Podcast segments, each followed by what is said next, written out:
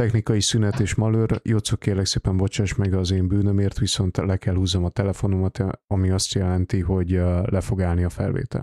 Hoppá, még ébresztőm is van. Fecónak a délután 4 órás ébresztője. Még egyszer, mert nem hallottam sajnos a kérdést, meg tudnátok ismételni. Tehát, hogy nem értettem, mondta Fecó, nem biztos, hogy meg lehet valósítani, és te mondtad, hogy felkötámozunk fent. Igen. De hogy erre mit mondjak? Igen. Hasizom. Mérleg, félmérleg. Ez nem lenne vicces, hogy ezt kisipolnánk itt teljesen, mint hogy a káromkodnál? Nem. Hát akkor nem értenék, hogy mit mondod. Hát ezért lenne vicces. De amúgy itt most a végén azért mondjuk el, azt majd bevágjuk az elejéről, hogy szia DS. Csak a dicsértem eddig magamat most. Nem tudom, lehet akkor inkább a végére. Sok szeretettel üdvözlünk minden kedves hallgatót itt az Éter... Nem néztem a kamerába. Sziasztok! Nagyon sok szeretettel üdvözlünk mindenkit az Éter Podcastnek a 21. epizódjában. Itt vagyunk már a 3. évadban. Még akkor is, hogyha semmi köze nincs ennek a számláláshoz az évekhez, és a többiek nagyon nem szeretik, amikor ezt évadoknak nevezem. De eljutottunk eljutottunk egy következő szintjére a podcastnek, és most úgy gondoltunk, hogy egy pár új hangot, új ötletet, új véleményt is belefoglaljunk az epizódjainkban, nem feltétlenül csak Fecó Tamást is engem hallgassatok. Úgyhogy sok szeretettel üdvözlünk, úgy döntöttünk, hogy így lehet, hogy unjátok, mint hogy Tamást, Fecót és engem hallgassatok, úgyhogy sok szeretettel üdvözlöm itt a virtuális stúdiónkban Dávid Szilárdot. Szia, DS! Sziasztok! Szeretettel köszöntöm az összes podcast hallgatót és az összes rajongót, aki ezt a 3 muskétást hallgatja. Azért a rajongó az lehet, hogy nagy szó, de ezt majd az utókor fogja megítélni. Saját magunkat, tehát 3-4 szemét most már legalább ezek közé sorolhatunk. Mindenkinek az anyukája, apukája, nagymamája. Kezi csókolom. Na, hogyha már szülőkről és nagyszülőkről beszélünk, akkor szerintem kezdjük is azzal, hogy ugye tanulás, oktatás, mindabban a korban vagyunk, amikor még fiatal, zsenge az elménk, és csak arra vágy, hogy újabb és újabb tudással gyarapíthassa önmagát, arra vágy az agyunk, hogy folyamatosan tanuljon, folyamatosan újabb és újabb kihívásoknak legyen kitéve. Az egyik ilyen kihívás ugye az online oktatás. Beszéltünk egy csomót a koronavírusról, beszéltünk a hatásairól, beszéltünk arról, hogy társadalmilag, esetleg személyesen hogyan érint minket, de az oktatást még nem érintettük, és szerintem ez egy nagyon-nagyon fontos kérdés, hiszen nem tudom, hogy mondjam. DS, most sajnálom, de hogyha így fog folytatódni az egyetem, én remélem, hogy nem te fogsz engem operálni sosem. Nagyon vicces, már rengeteg mém is kialakult erről, de valóban nem lehet az anatómiát, meg ugye orvosi egyetemről beszélünk, hasonló tantárgyakat online oktatni, mert ugye szükséges egy szervet, egy közelebbről látni egy valósabb dolgot, egy preparátumot. Igen, hát tulajdonképpen igen, ezt mind látjuk egyetemen már, mint az agyat is, meg a szerveket, a bőrt, mindent, tehát egy embert, egy hullát. És elég nehéz tanárok véleménye szerint is, a mi véleményünk szerint is átadni ezt a tudományt online, PowerPointok szintjén. Nem tudom máshol, hogy működnek az oktatások, nem tudom, Kolozsváron például Fecó vagy Jocó, nálatok hogy működnek a dolgok?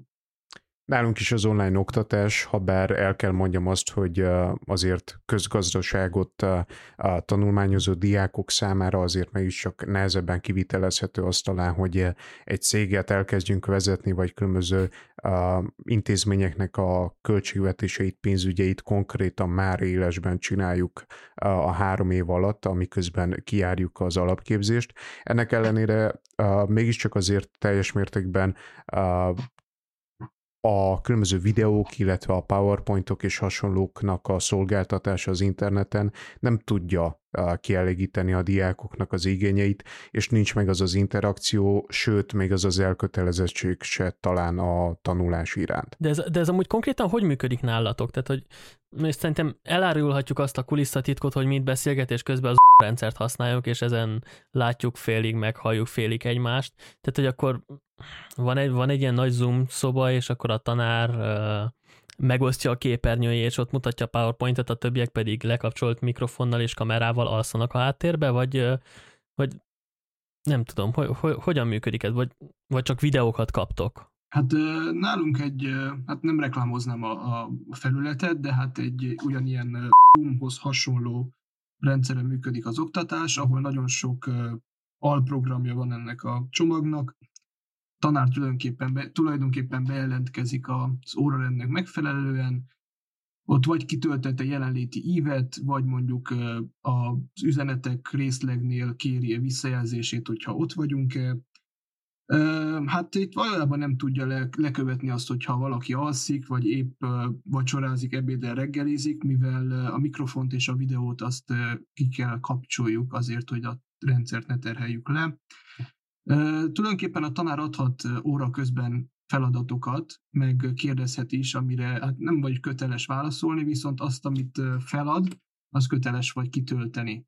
Nálunk így működik, szóval PowerPointokról oktatnak, a tanár is megosztja a saját képernyőjét, szóval őt sem látjuk, és azt a PowerPointot, amit egységesen minden tanárral összeállítottak még a helyzet megkezdődésekor, akkor ezt meg leadják nekünk. És szeminárium gyakorlat, vagy csoportmunka, ilyesmi? Nálunk bevezettek egy úgymond moduláris oktatási rendszert, amit a klinikumoknál, tehát 4. év fölött szoktak használni. 2 blokk szerint osztották be a tantárgyakat, és ezeknek a blokkoknak a végén ugye 5-5 hétről van szó, van egy szesszió, egy úgymond 10 napos szesszió, amikor köteles minden tanár akkor minden szemináriumot, team-based learninget és gyakorlati vizsgát megiratni. Újabban kitaláltak egy olyan dolgot, hogy az elméleti vizsgák egy szummatív vizsga alapján fognak lezajlani valamikor szerintük július és szeptember között, hogyha megengedett lesz az on-site, tehát a jelenlét az egyetemen, és akkor épp amiatt, hogy ne legyen probléma az ösztöndíj per állami és fizetős helyekkel, meg ugye persze az online vizsgázással sem. Hát igen, az a deklaráció per propria responderet megírni arról, hogy nem akarsz, nem fogsz csalni. Fecó, nem tudom nálatok, hogy működik ez a vizsgáztatás. Nem értem, miért nem mondtam ki a program nevét amúgy, mint hogyha valami nagy... De én sem értem, amúgy akartam is mondani. Reklám cég lettünk volna, aki nem engedi meg, hogy... Na, mondd ki, DS.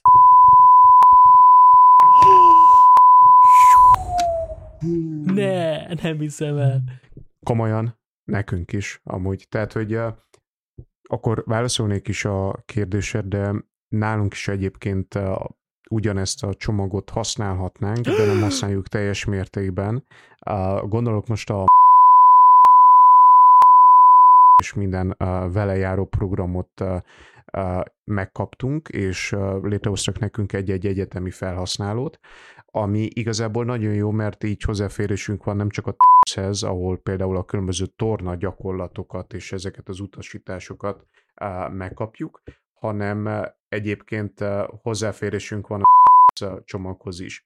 Viszont a vizsgáink azok ez is egy hasonló platform igazából, amit az online oktatásért fejlesztettek ki, és ilyen téren használják már évek óta talán. Mi magunk is használtuk már például az év kezdete óta, viszont csak mint kiegészítő program. És az első parciális vizsga, ami online kellett megtörténjen, az már meg is volt, én átestem ezen, viszont be kell valljam nektek, hogy nem szeretném ezért egyáltalán az egyetemet hibáztatni, hanem egyszerűen ténylegesen az volt a szomorú realitás, hogy azok, akik későbbi órákban vizsgáztak, és én is közéjük tartoztam, már ilyen perceket kellett várjunk a különböző kérdések, betöltések között, és több esetben a weboldal nem is volt elérhető. számunkra. Azért, mert hogy a rengeteg felhasználó az összes karról tekintve, hogy ugye a román intézet, mint az idegen nyelvű intézet részéről ugyanezt a platformot használják, időközben felléptek, és ilyen szempontból technikailag számunkra nagyon nehézkes volt. De egyébként óráink nincsenek tartva, tanáraink legnagyobb része YouTube-re avatta magát, és ilyen módon követjük a tanulmányokat, a különböző leckéket. Hát igen, nekünk is volt egy pár vizsgánk már, és el kell mondjam, hogy ahány vizsga, annyi féle volt. Volt ugye könnyebb tantárgyakból, volt olyan, hogy beadandót kellett készítsünk, volt, ahogy mondtad, mi például ugyanezt a platformot, ezt a használjuk, kimondtam, igen. Most már mi ugyanezt a fájlt, vagy programot használjuk a vizsgák megszerkesztésére, ahol még zsonglőröznek a tanárok, még tapasztalják, hogyan lehet a kérdéseket megváltoztatni, hogy ugye nem mindenki ugyanazt kapja, hogy mert a jegyek is látszólag emberek, barátok, csoportokra voltak leosztva a végén, amit a tanárok is tudnak, de hát nincs, amit csináljanak. És hát igen, én például most utóbbi alkalommal 1v1-ben a tanárral videócsetben kellett vizsgázzak, ugye mindenki így vizsgázott, mert másképp nem lehetett megoldani, és úgy volt, hogy 2-től vizsgázunk, aztán áttették 5-re, végül én voltam az utolsó, sajnos, és 8-kor jutottam oda, hogy vizsgázzak, szóval ez sem volt egy konkrét megoldás az egésznek. Azért azt mondjuk el, hogy tehát, hogy nem akarunk, hogy tényleg, ahogy Fecó is mondta, senkit sem blamálni, se az egyetemet, se tanárokat, se semmit, tehát hogy senki nem volt erre a szituációra felkészülve, és senkitől se várhatjuk el azt, hogy úgy tanárok, mint oktatási intézmények, hogy tökéletesen kezelje ezt a helyzetet. Hiszen ami érdekes az az, hogy szerintem Fecó erről többet tudsz beszélni, de a szükségállapotnak egy jó nagy részén nem is volt kötelező a sulisoknak az online oktatás. Tehát az iskolákban az oktatásnak a felfüggesztését az APRT azt jelentette, hogy nem volt oktatás. Jó, persze egyes más iskolákban megoldottak egy beszélgetést, volt, akik tényleg komolyan folytatták onlineba, de ez nem is tudom, azt hiszem több mint egy hónapig nem is volt kötelező.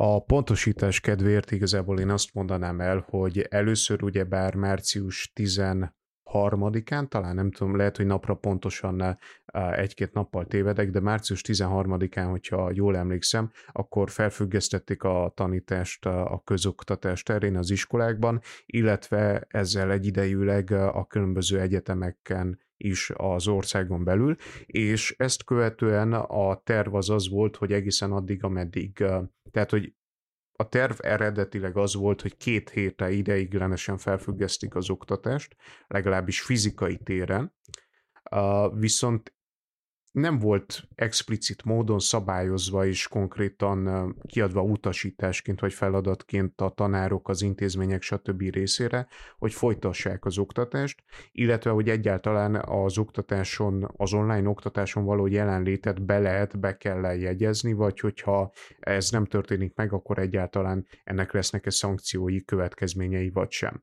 De most a 2 hetet követte az, hogy jó, hát akkor bezárva maradnak az iskolák a helyzet miatt egészen a vakációig, aztán a vakációt követően kaptunk csupán pontosítást arról igazából, hogy most már úgymond kötelezővé válik az online oktatás, azáltal, hogy jegyzik a különböző hiányzásokat, jelenléteket, stb. És javítsd ki, ha tévedek, de ez is úgy fogalmazott, hogy azok számára kötelező, akik tudnak csatlakozni az online oktatáshoz.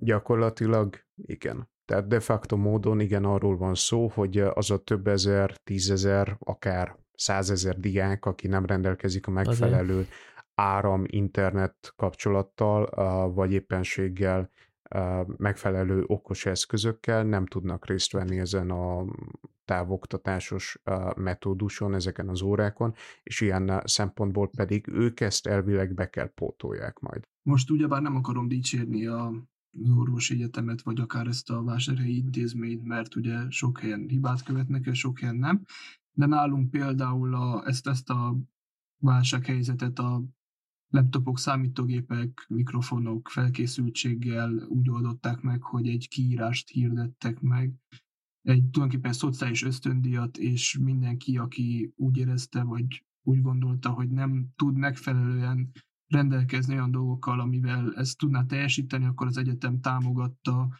anyagilag, vagy azt hiszem felszereltségileg. Nem tudom, hogyha megvalósult-e, vagy volt-e valaki, aki erre jelentkezett, viszont szerintem egy jó példa más intézményeknek is, ha van lehetőség. Igen, a tanügyminisztérium is bejelentette azt, hogy minden diák fog kapni tabletet, akinek nincs hozzá, akinek nincs valamilyen okos device-ja, azt hiszem. Igen, még a tanügyminisztérium előtt egyébként hasonlóan a marosvásárhelyi, kérlek szépen, DS, segítesz a pontos teljes névvel, tehát hogy Omefeszete. Mogy TTE tulajdonképpen a rövidítése. Jó, hát akkor a Marosvásárhelyi Orvosi Gyógyszerészeti Tudományos Technológiai Egyetem. Jó, ezt majd valahogyan farigcsáljuk össze, Jocó. Jó? Még amúgy van egy neve is, tehát George Emil Palladi, szóval... Igen, persze, Emil Palladi. Jó, tehát... Nyisz, ollo, nyisz. Igen. Mogy TTE a rövidítése amúgy. Tehát, amit a Mogy TE kieszközölt, azt kellett hallatszódjon, igen. Tehát amit a Mogyte véghez vitt, azt nálunk a Babeș-Bolyai Tudományegyetem is elkövette, és ugyebár amellett, hogy a különböző szociális ösztöndíjakat úgymond felturbozták, akár mennyiségileg vagy értékileg ezeket növelték, ezen felül meg lehetett pályázni azt, hogy a különböző eszközök beszerzéséhez anyagi támogatást kapjanak azok a személyek, akiknek erre szükségük van. És az volt a legérdekesebb egyébként, hogy ezzel egyidejűleg tekintve a helyzetet az egyetemünk elengedte, vagy legalábbis ideiglenesen halasztotta például a tandíjak befizetését is. Majd eközben azt hiszem, hogy a Bukaresti Egyetem közben megnövelte a tandíjakat, és igen, érdekes folyamatok tudnak végbe menni hazánkban ilyen téren. Mondjuk az a tény, hogy a tanügyminiszter bejelentette, hogy ősztől minden diák tabletet fog kapni, legalábbis azok, akik szükségük van rá, legalábbis azok a diákok, akiknek szükségük van hasonló eszközökre, ez nem egy megnyugtató tény, így a vírus helyzettel kapcsolatban. Gondolsz most arra, hogy igazából kell számítsunk arra, hogy ősztől se térhetünk vissza egyetemre, iskolába, stb.? Hát. Ilyen spoiler alert? Hát ez egy kicsit ilyen spoileres, igen, nem tudom, hogy milyen, hogy a jófajta spoiler vagy sem. No, de visszatérve a mi kis kedves témánkra, ami nekem abszurd, egy tornaórát hogy lehet online megtartani? De ez egy nagyon vicces dolog. Nem is akkor lepődtem meg, amikor tornaórát akartak tartani, hanem akkor, amikor vizsgázni is kellett belőlem.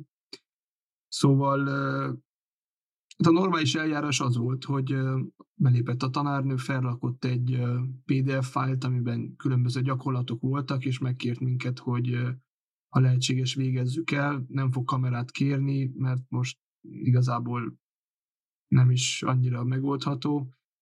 Megkérte, végezzük el. Nem ilyen laza kis feladatok voltak, ilyen otthoni, a földön, vagy akár ilyen fekvőtámasz, hasizomféle feladatok.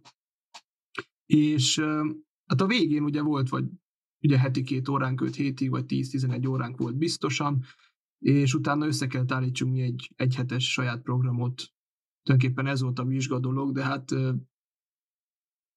támogatom a sportot, mert én sportoltam 10-12 évig, de ez csak olyan, mit tudom én, felesleges copy-paste-elés volt, mert nem hiszem, vagyis, hogy valaki saját magától írt mindent, főleg, ha meg volt engedve 5 feladatból 4 copy-paste legyen a másikból, amit felraktak. És ezt egyébként real-time követelték? Tehát, hogy valaki fellépett, akkor a tanár, a pedagógus, és akkor időközben kellett elvégezni ezeket a gyakorlatokat? Hát igazából ilyen órákon azt csinálják, hogy a tanár belép, mondja, hogy ott van, bármi kérdést fel lehet tenni. Még egyszer ellenőrzött, hát nem ellenőrzött, hanem megkérdezte, hogy mondjuk el, melyik feladatnál tartunk, vagy hogy hogyan haladunk, vagy hogy ha valami nehéznek tűnik, akkor szóljunk. De hát nem kell bekapcsoljunk semmit, ugye nem tudja lekövetni. Szerintem nagy része nem is csinálta ezeket, vagy nem is. Sokan beírták, hogy igen, sokan beírták, hogy ennél, annál a feladatnál vagyok, de szerintem csak beírták, hogy... Eléggé hiányzik a társadalmunkból a bizalom, az biztos. Igen, ezzel én is kellett szembesüljek, amikor egy tanár például megkeresett engem az elmúlt napokban, sőt a múlt héten igazából, hogy van-e valamilyen szabályozás, ami kötelezi a diákokat arra, hogyha a tanár kéri, akkor bekapcsolják például a kamerájukat az órákon. Most nyilvánvalóan nem egyetemi előadásokról, hanem leginkább középiskoláról, illetve egyszerűen egy 12. osztályos tanításról van szó, és hát azzal kellett szembesüljünk nyilvánvalóan, hogy ilyen szabályozás nem létezik. Bár én olvastam és láttam olyant, hogy volt olyan megyei tanfelügyelőség, ami kérte erre a diákokat és kérte erre a tanárokat, de épp az elmúlt időszakban a tanügyminiszter Monika Aniszi azt is nyilatkozta, hogy egyébként nem lehet erre kötelezni a diákokat, már akkor is, hogyha belegondolunk például, hogy ez technikailag, technológiailag nem biztos, hogy mindenki számára kivitelezhető, illetve egyébként nem egy olyan program van, amivel automatikusan például felvételt is készítesz arról a képről, amit átsugároz úgymond a diák. Viszont szomorú azt hallani talán, hogy vannak olyan intézményvezetők is, akik ezt kérik például az óráikon. És vannak azok a cuki tanárok, akik a Facebookot töltik meg a screenshotjaikkal. Szerintem legalább olyan 82 mondatot lehetne azzal kezdeni, hogy borzasztó ez az online oktatás, mert és ebből még el fogok mondani, azt hiszem az 5-et, úgy szól, hogy borzasztó ez az online oktatás, mert a végzősöknek az életéből hiányzik az utolsó oszcióra, hiányoznak a felkészítők, hiányzik a ballagás is akár. Nem tudom, hallottam olyanokat, hogy egyes iskolákban már tervezik őszre a ballagást. Hát szerintem nem is azzal van a probléma. Persze én is felháborodva lennék, hogyha elmaradna egy tanárdiák mérkőzés, egy bankett, egy ballagási ebéd a családdal, de szerintem egy okos, értelmes diák, főleg végzős diák megérti a jelenlegi szituációt, és meg tudja oldani ezt annak függvényében, hogy milyen korlátozások lesznek. Itt a probléma szerintem a végzősökkel, illetve az egyetemre készülők és az elementáris osztályokkal van a probléma. Például egy olyan gyerekkel, aki most számolni, írni, betűket tanul, ami teljes mértékben a szülőre hárul jelenleg, ami nem is lenne probléma, csak nem minden szülő ugyanolyan, és nem mindenki tudja ugyanúgy ezt megoldani. Akkor ott vannak például a 12-esek. Mire gondoljanak? Ugye előnyös, hogy sok ideig van tanulni, nem terheli le őket a sok olyan tantárgy, ami esetleg már nem érdekli őket. Viszont milyen lesz az érettségi? Hogy lesz az érettségi? Ez nagyon sok izgulást vet fel, és nagyon sok kérdést, ami nem nyugtatja meg egyáltalán a diákokat. Ahogy Fecó is nyilatkozta az egyik hírcsatornának, nem hogy a melyik szóbeli vizsgák meg lesznek, nem lesznek, szükséges, nem szükséges. Esetleg itt is mondd el, nem tudom, ha hallották mások, amit nyilatkoztál. Itt egyedül arról van szó, hogy egyelőre kilátásba helyezve csak az írásbeli vizsgák vannak, és ezzel fog kezdődni igazából az érettségi a 12-eseknek, illetve azon 13. osztályosoknak, akik szakiskolában szeretnének érettségizni. Viszont a helyzet az, hogy egyelőre még nem volt szó a szóbeli vizsgákról. Feltevődött ugyanakkor a kérdés, hogy egyáltalán van-e egyáltalán erre szükség. Tegyük fel, még egy évig működik így ez a rendszer. Nem tudom, nem azt akarom mondani, hogy egy évig ebbe fogunk tanulni, de azt sem akarom mondani, hogy jövő héten vége lesz. Tehát elméletben. Tegyük fel, hogy egy teljes iskolai évet kihúzunk úgymond online oktatásba, úgy egyetemen, mind iskolába. Hát, hogy egy év után rájövünk, hogy ez így is működik. Nem ugyanolyan jól, nem ugyanolyan profin, de működik. Az a helyzet, hogy ezt a témát szociológiailag is kellene vizsgálni. Ugye a fiatalok ebben a korban, akármilyen korban, legyen az az első osztályos az egyetemi diákhoz, felviszonyítva, nem bírják olyan jól a bezártságot. Tegyük fel, oké, és mindenki talán picit meghágja itt-ott a szabályokat, kihágja őket, de nem hiszem, hogy akár agyilag, vagy akár pszichikailag bírnák ezt a folytonos online tömik az agyadba, ugye, mert össze kell sűríteni, nincs már idő, kimarad ez az, és hogy gyere, vizsgázd le gyorsan, akkor kitalálnak menet közben ilyen-olyan változásokat.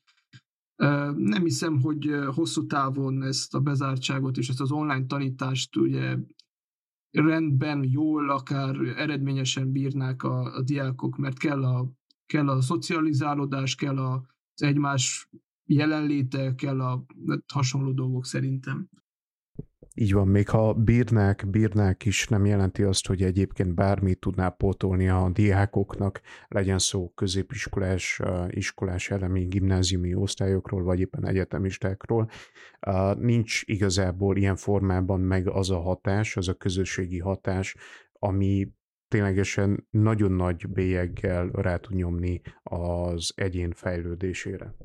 Tehát épp most kéne lezajlódjon, és akármennyire is nem biztos, hogy pozitív hatása van a diákokra, vagy akár nagyon-nagyon kulturális rendezvény, de évközben egy diáknapok, egy tudományos diákkonferencia, egy összerázó, egy golyatábor, egy kirándulás, ezek mind-mind ugye egy kis szünetet adnak a diákoknak, és egy kis felüdülést, hogy aztán, amiután lejár, újra lendületben neki kezdjenek. Tehát kellenek ezek az extrakurikuláris tevékenységek, amivel kicsit elvonatkoztatnak a mindennapi nehézségekről, vizsgákról, és aztán visszatérnek. Tehát nem lehet ezt egy húzamba tolni.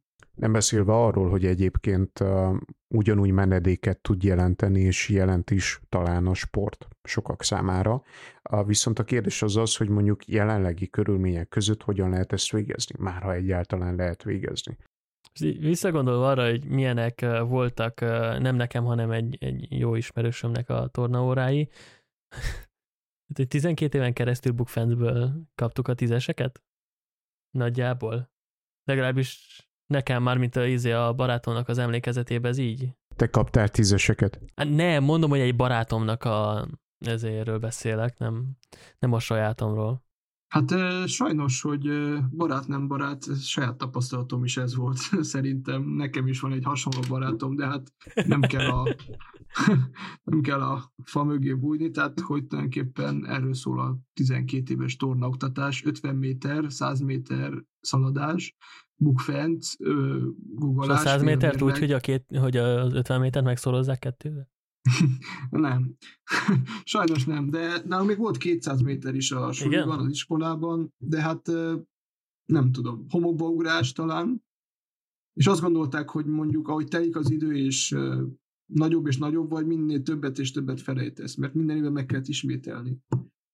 Tehát nem tudom, aki elsőben szerintem meg tud csinálni 2 bookfencet, az 12. osztályra sem felejt el egyet megcsinálni, szóval...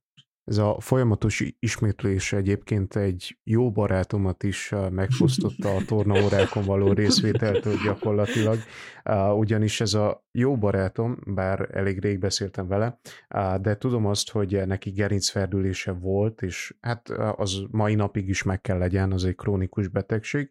Viszont mivel arról van szó, hogy ugyanazokat a gyakorlatokat kellett elvégezni, úgy, ahogy mondtátok már kétszer is, elsőtől egészen 12. osztályig, ezért ő azt kellett mérlegelje, nem is tudom, talán ilyen 7., 6. osztálytól, hogy az orvos azt javasolta neki, hogy legyen felmentve tornából, mert hogy olyan gyakorlatok vannak, amiket ő nem kellene elvégezni, és hogy azok helyett kellene valami helyettesítőt szerezni. Viszont a helyzet az, hogy ezt nem lehetett csak egy évre, vagy nem volt érdemleges egyébként csak egy évre megtenni, hanem gyakorlatilag ettől a 6.-7. osztálytól egészen 12-ig meg kellett ezt csinálni, mivel a gyakorlatok ugyanannyira károsak voltak, úgymond gerincferdülés tekintetében, 6. osztályban is és 12. osztályban is, mert hogy pont ugyanazok voltak. Mondjuk ez nem feltétlen a tanárok hibája, nekem nagyon sok, és a barátaimnak is, ahogy mondjátok, nagyon sok torna tanárom volt elsőtől 12-ig, és ugye egyiken sem azt láttam, hogy ő szerinte ez a helyes megoldás, vagy ő támogatná azt, hogy most akkor bukfencezzünk, mert minden tanár olyan volt legalábbis az én tapasztalatomból, hogy amikor nem kellett ezeket a normákat teljesíteni, akkor szabadon játszhattunk, persze max. Egy bemelegítést közösen lefolytattunk, vagy akár a vizsgák után vagy előtt, de amikor megvolt a határideje ennek a bukfence maratonnak, akkor ezeket meg kell csinálni, teljesíteni kellett. Szóval nem hiszem, hogy ezt minden tanár ugyanezt a metodikát használja, szóval itt máshol lenne a változtatás helye. De most így az elméleti síkon, milyen egy jó tornaóra? Tehát, hogy amúgy ezt hivatalosan valahogy testnevelésnek, vagy hogy nevezik. Tehát, hogy oké, megtanulva a megfelelő bemelegítéseket és a többit, attól lesz jó egy tornaóra, hogyha egy órán keresztül a fiúk fociznak és a lányok röplabdáznak? Vagy lehet, hogy jobban át kéne nézni, hogy oké, bukfence, megcsináljuk ezt 5-ben, megcsináljuk ezt 9-ben, és a többi évet feltölteni más hasonló gyakorlatokkal, vagy olyan dolgokat, ami tényleg hasznos az embernek a testének. Vagy egyszerűen lehet az a megoldás, hogy mindenki kiválthatja a tornaórát egy sportfelirat, sportbérlettel, vagy nem, úszóbérlettel akarom mondani. Nem tudom, ti vagytok a sportemberek, mondjátok meg. Én szerintem az az oktatási módszer a testnevelés órákra, amiben jelenleg részt veszek, az majdnem hasonlít arra, amire kéne irányuljunk, szóval hogyan is zajlik le nálunk az egyetemen egy óra. Ha tornát választod, akkor bemész tornaórára több csoporttal együtt, a tanárnő vagy tanárnők levezetnek egy félórás, 3/4 órás bemelegítés, szóval biztosan megkímélnek attól, hogy a további izomproblémák, vagy hátgerinc, vagy akármilyen problémákat elkerüld, és utána mindenki szabadon azt tevékenykedik, amit szeretne, ugye egy felszerelt tornacsarnokról beszélünk, volé, kosárpalánk, focikapuk, tollaslabda, pingpongasztal, meg hasonló. Viszont egy szabály van, akit meglátnak telefonozni, azt kell szaladjon 10 kört, vagy 20 kört, vagy tanárnőtől függ. Szóval a feltétel az, hogy azt csinálhatod, amit szeretnél, csak ne telefonozz, vagy ne tétlenkedj és ülj a padon. Van külön lányoknak fitness terem is, szóval aki nem akar tornórán részt venni. Mindjárt mondom. Lányoknak van külön fitness terem, talán fiúk is mehetnek, hogyha szeretnének, régen volt erőterem, de hogyha úgy döntesz, hogy nem szeretnél részt venni a tornaórákon, akkor a héten megadatik párszor a lehetőség, hogy ingyenesen igénybe vegyed a kampusz és az egyetem uszodáját. És 1 órát, vagy tulajdonképpen ez 2 órás, de 1 órát úszol, ott vagy, sokan nem is úsznak, de legalább vízbe vagy, mozogsz, és elmentél, szóval... Legalább mordasz. Nem hiszem, hogy lenne olyan dolog, amik ezek közül valakinek ne tetszedjen. Szóval azt mondja, nem akarok se fitnessezni, vagy aerobikozni, se teniszezni, semmi.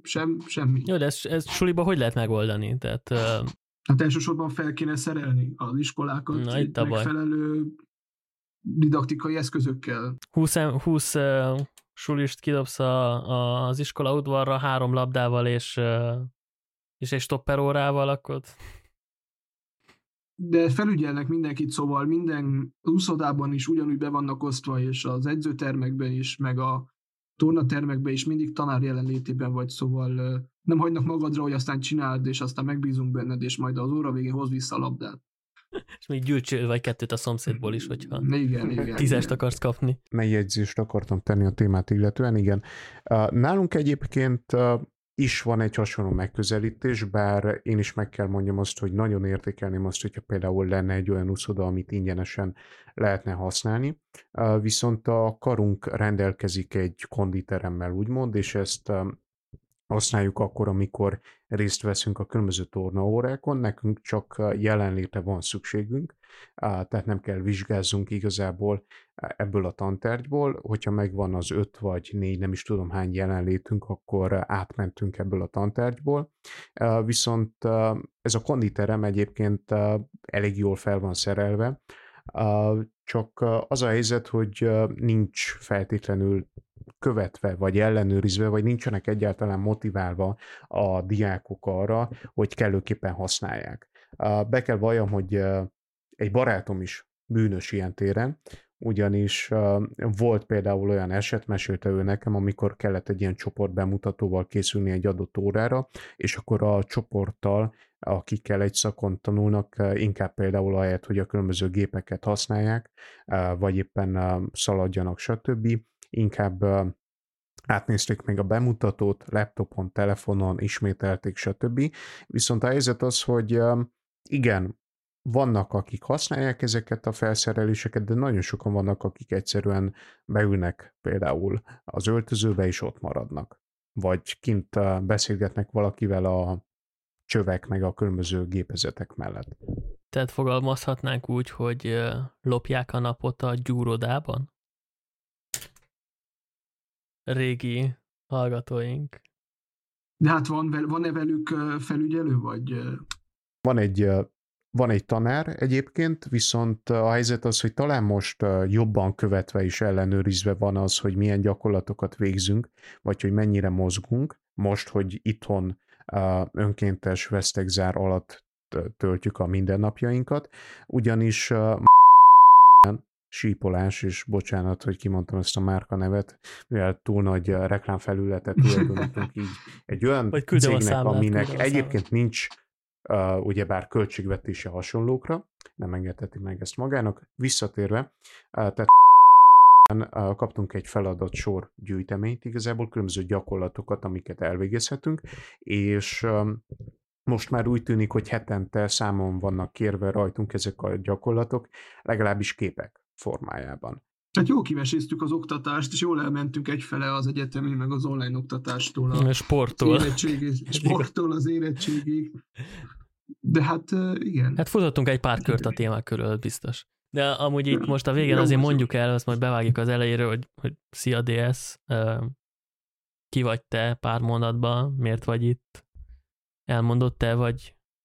Hát elmondhatom én is, kiegészítheted te is, vagy elmondhatod te, és kiegészíthetem én is. Na hát, sziasztok, igen, sziasztok, DS vagyok, Dávid Szilárd, és miért is szereplek ebben a podcastben? DS, mert a DJ az már foglalt volt. Mert vannak kapcsolatai. Mert vannak kapcsolataim, ismerem Jocót, és ismerem Fecót, ismerem a többi tevékenykedőt, nem csak ezen a vlogon, hanem még a blogon, meg a más felületen is az értedes tagokat. Most levlogoztak minket. Mondom, hogy vlog és podcast is egyben. Tehát itt tanulok Vásárhelyen, a Mogy TTE egyetemen, más néven az Orvosi Egyetemen, ami itt Marosvásárhelyen működik. Annó Bolyai Farkas Elméleti Líceumba jártam, közösen nagyon sok hát jelenlegi kolozsvári diákkal és érted taggal. Úgy gondoltam, hogy ki szeretném nyilvánítani a véleményemet a sportról is. Ugye 10 évet kosárlabdáztam, meg benne voltam a vásárhelyi sportéletben, mármint a kosárlabda terén. Diákszövetségeztem, és hát nem is ha aktív, de egy olyan szemiaktív makosz tag voltam, ami ugyancsak a diák élet és az érdekképviselettel foglalkozott a diákok terén. Jocó, kiegészítenéd, vagy Fecó? Csak a dicsértem eddig magamat most. Nem tudom, lehet akkor inkább a végére vágjuk ezt be. Meg szoktam DJ-eskedni, Jocóval MC, Jocó az MC, én meg a DJ DS és MC Jocó in the mix, lássam a kezeket! Ez az MC-skedés egy teljes hangfolyavításba került. Méghozzá egy közintézménynek a hangszórójáról van szó. Majdnem egy évnyitóba fájt. Te megérte. De hát Margit néni. Így van. Igen. Margit néni. Most Margit néni, hogyha tetszik hallgatni, akkor üdvözöljük. És üzenjük, hogy még nyílnak a sárga rózsák. Köszönjük szépen mindenkinek a figyelmet. Jocó, ki táncát kiállított EDS-nek? Hogy mondod? Hát köszönöm szépen, hogy fogadtatok, és remélem más témához is majd a közelben hozzá tudok szólni, és beszélgetünk. Majd e-mailbe kapod a számlát. Igen. Igen, majd a Csinétől kapom, vagy Csinéától kapom a termék megjelenítését, meg a káromkodásért a számlát. Köszönjük szépen, hogy itt voltál, hogy velünk voltál, megosztottad az ötleteidet, hogy beszélgettünk, itt már ki is ült az ebédem körülbelül 60 percen, 2 órája. És ne felejtsetek el, kövessetek minket Facebookon, YouTube-on, Spotify-on, Soundcloud-on, Apple Podcast-en és persze Instagramon.